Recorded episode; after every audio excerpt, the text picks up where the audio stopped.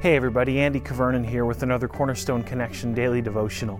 When I was a kid, I grew up with a friend who always seemed to have the coolest stuff. Uh, whether it was the latest video game, even the video game system, whether it was the, the, the neatest shoes. He had Reebok pumps when they first came out. They were so expensive, I couldn't imagine having those. Whether it was the, the coolest baseball card, even his dad had a cell phone. He had it all. He had everything that a, a young boy could ever want in so many ways. And I remember being jealous of him and wishing that I could have what he had. You ever have somebody like that in your life who always seems to have the coolest stuff, who always seems to be one step ahead? I, it reminds me of one of our central characters in the book of Genesis. Towards the end of the book, we're introduced to Jacob. And of course, Jacob comes out grasping at the heel of his brother. Jacob's trying to manage his situation for his own blessing.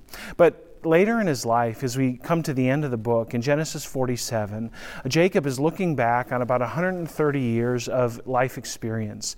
And he's been trying, he's been manipulating, he's been working to get the blessing of God. But at the end of his life, some pretty incredible things happen. One is that he loses a son, Joseph, according to what Jacob knew, had suffered death and was no more. And, and now Jacob is in the midst of a famine and he's struggling just to provide for his family and his boys go off to egypt to find some provisions and they come back saying we met this guy and, and he told us we have to bring our other brother or he won't help us out. And in fact he took one of our other brothers hostage to make sure we came back. And here jacob's just beside himself and, and he's devastated by what's going on. But then the good news comes back to him finally. The man that was, was holding this other brother hostage making the demands here he's actually jacob's long long lost son, Joseph. And you can imagine Jacob's elation, his joy at, at, being introduced, reintroduced to his son Joseph after all of these years.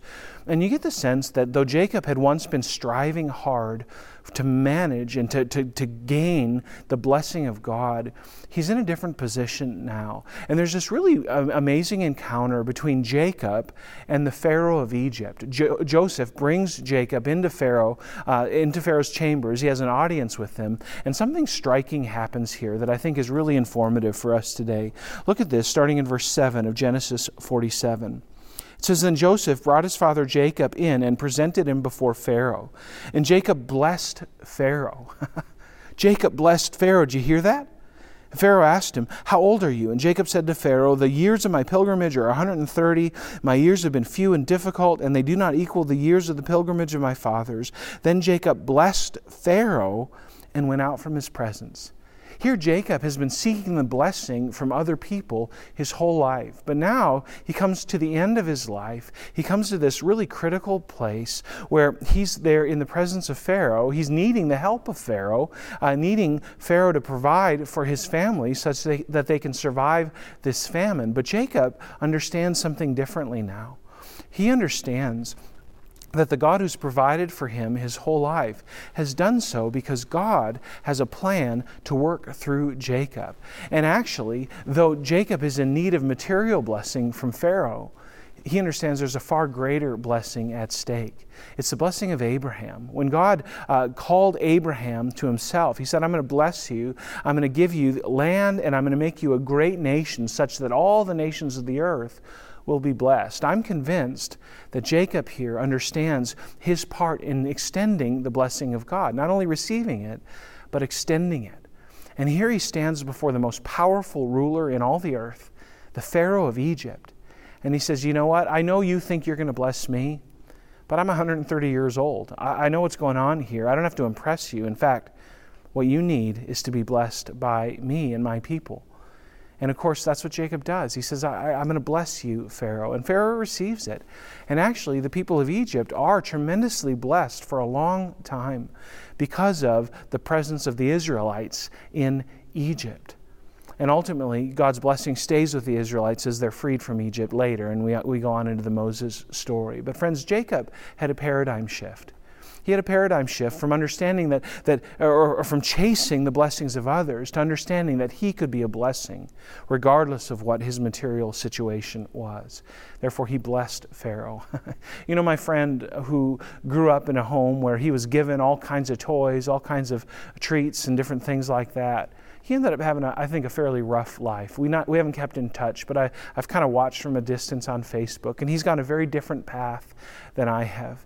And I got to tell you, if I'd have to trade the blessings that I've received in Christ for the material blessings that he received, I, I wouldn't do it. I wouldn't do it. And, and here I, am at this place in my life where I hope that I'm understanding that God has called me not to material blessing for myself, but to be a blessing to others. And friends, I don't know about you. Maybe you're in a position where you're looking around and you're seeing the, the material blessings of others and you're thinking, why not me? Remember what you've been given. You've been given new birth in Jesus Christ. You've been given freedom from, from the law. You've been given freedom from sin as a slave to sin, and you've been adopted into the family of God. And so rather than asking, perhaps this morning, how can I be blessed by others today? What can I get from this life? look around and even look, look up. Look to the people that are, are getting ahead in this life and ask yourself, how can I bless them? Because what they really need more than anything else is Jesus.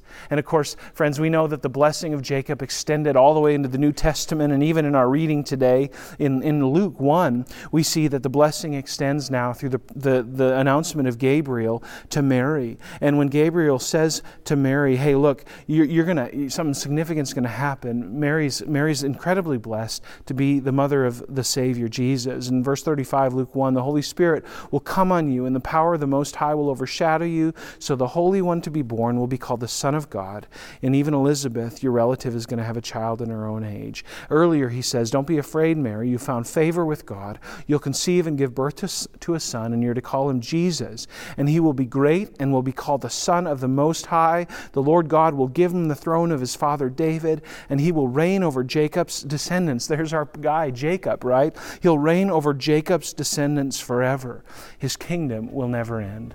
Friends, what Jacob understood at this latter part of his life was that God's blessing was going to extend way beyond the material here and now, and on into the future, and on into an eternity where Jesus sits on the throne. That's the blessing of God. You have that if you're in Christ. To whom will you extend it to today? God bless you, friends. Have a great day. And Lord willing, we'll see you again soon on the Cornerstone Connection.